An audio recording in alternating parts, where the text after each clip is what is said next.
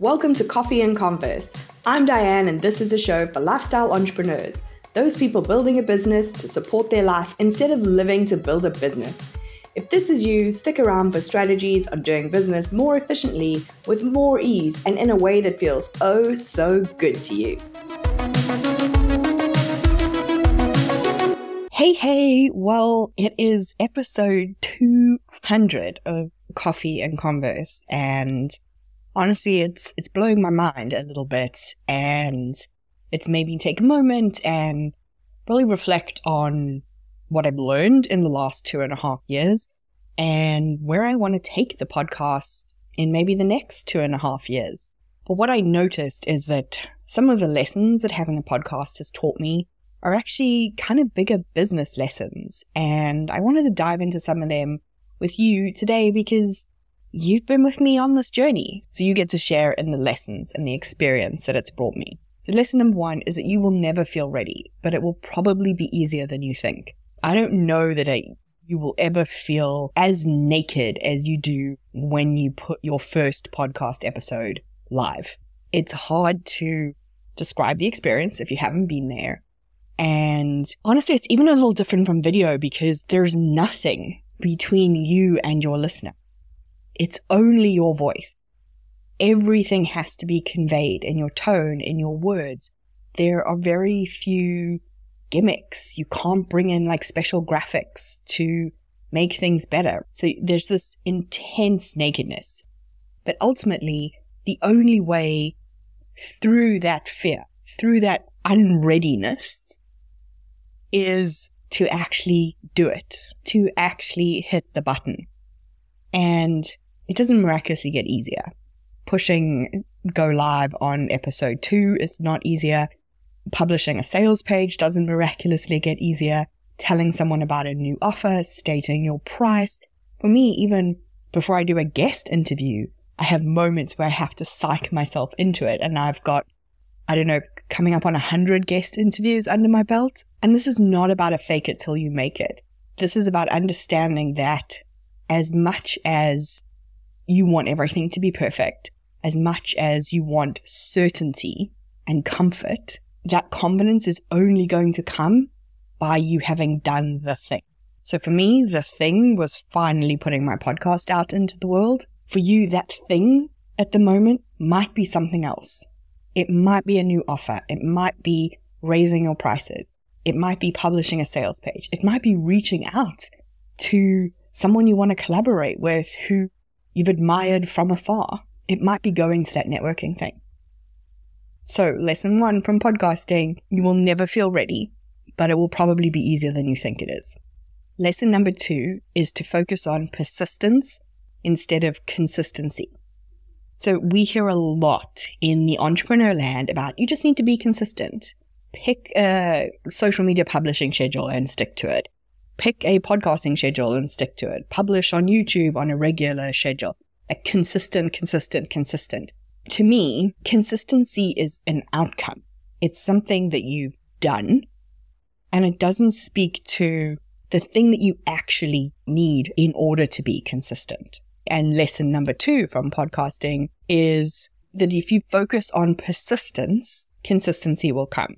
So persistence is doing something, continuing with what you're doing, even in the face of challenge or, or struggle or difficulty. And look, some of that persistence is going to come from you building resiliency. Some of it's going to come from mindset. But I want to give you a practical example of this from the podcast. So for me, I know that external deadlines work really well for me. I am very good at delivering on someone else's deadline, right? I've had a lot of corporate training where that was required. I have done, I have worked in a lot of regulated industries where deadlines are no joke. Yes, there's mindset around why am I not meeting my own deadline, etc.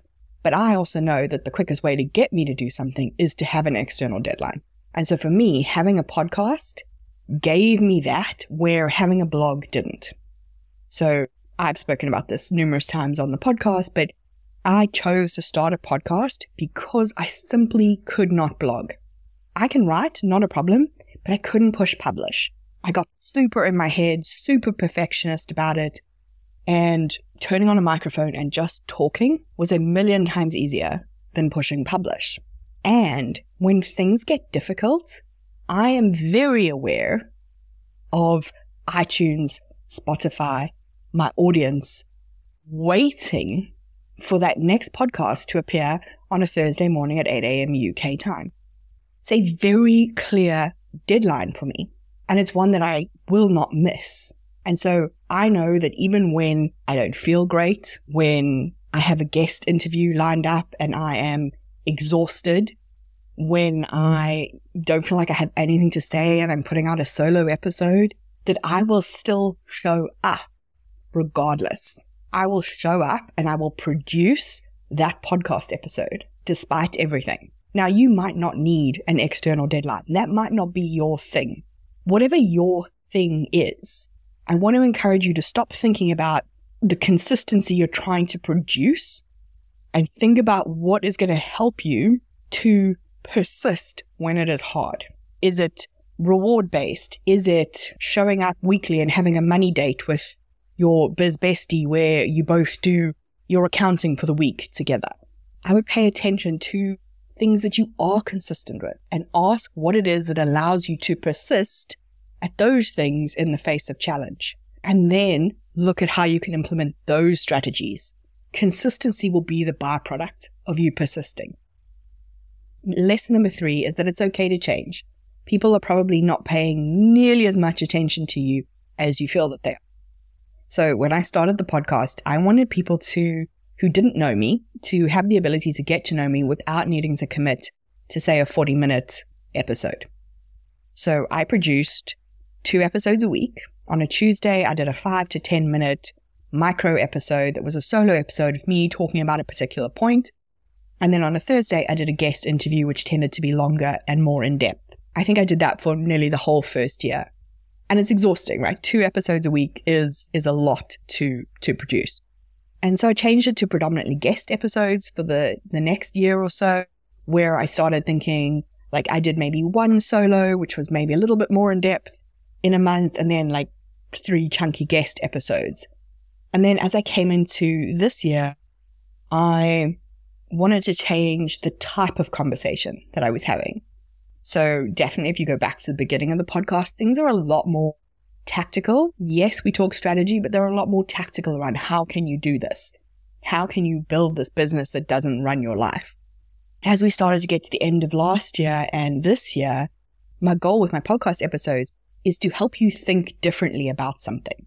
Because I've grown over the last two and a half years. You will also have grown over the last two and a half years. And I want to make sure that we're supporting this new level of strategy that we're thinking about. So you're like, great, Dan, that's fascinating that that was your journey. But here's the lesson that I want you to take from it.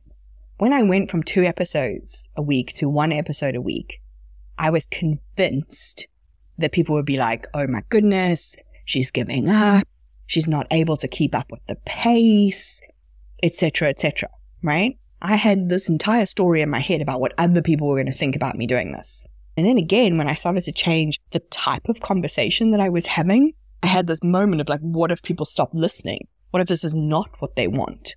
We are really convinced that people notice the changes that we're making. Now, I don't mean if I suddenly started talking about, I don't know, heavy metal on the podcast, you would notice, right? So that's a pretty big pivot. But I think in our businesses, we're really terrified to make small changes to our offers, to expertise, to our positioning, to our messaging, because we're convinced that the world will notice. And honestly, people are just not thinking about us that much.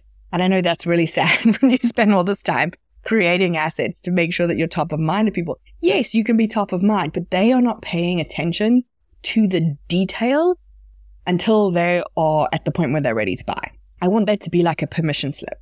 If something feels off to you, something feels like you need to change it, and the only reason you're not changing in it because you're thinking about what other people are thinking about this change, I want this to be that permission slip for you to make that change. Chances are it'll land better for people and they won't even remember that it wasn't 100% identical to what you did last week.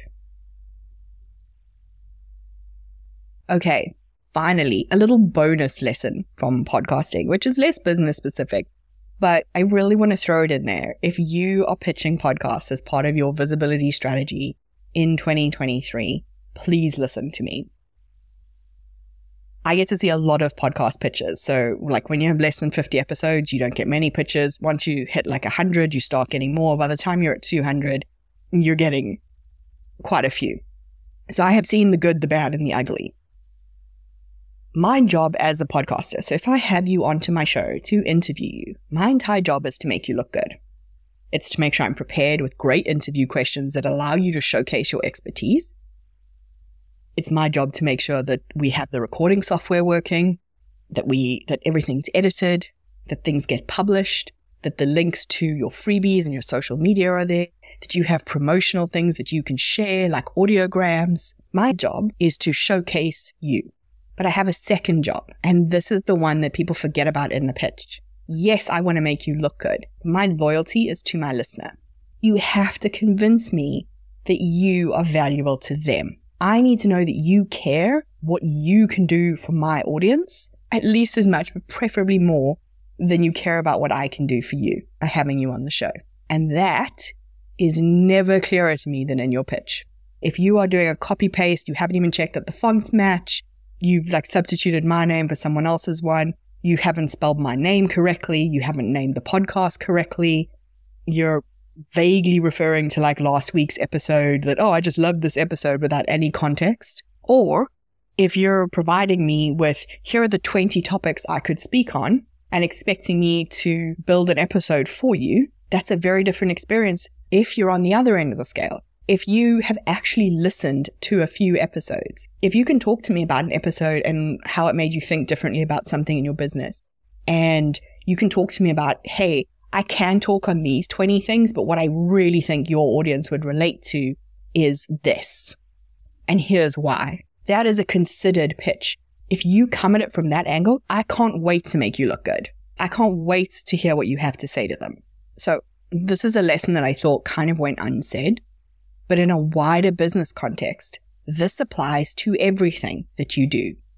If you are asking somebody for a collaboration, you're applying to be in their bundle, or speak on their stage or in their summit or be on their podcast, whatever it is, you have to come at it from a place of what's in it for them. And it has to be genuine. I've invested 200 episodes in my show. I'm not going to risk all of that on a guest who doesn't seem to care. And that goes for somebody who's lovingly built their summit or their bundle. Someone is giving you access to their audience, to their people, to their community and you need to respect that. So if you are pitching someone for anything, please take a moment, reread your email and ask yourself if you've made it clear why it's a great deal for them. Now, I know we've been talking about this from a business lessons perspective, but I also know that there'll be some people listening who are thinking about actually starting their own podcast. And one of the top questions I get asked is, Diane, what tool do you use for this? What software do you use for that? And after 200 episodes, I finally put all of that into a PDF instead of giving out piecemeal advice. So I have created a PDF that lists all the tools that I use in creating, editing, promoting my podcast. And I'm going to put a link to it in the show notes. You don't have to opt in for it. You can just grab it, simply click the link in the show notes, and it'll download from you from Dropbox. No opt in required. Thanks for being there as part of the 200 episodes we've done so far. And hopefully, you'll be around for another 200 more. If you enjoyed this episode, don't forget to follow the podcast and leave us a review.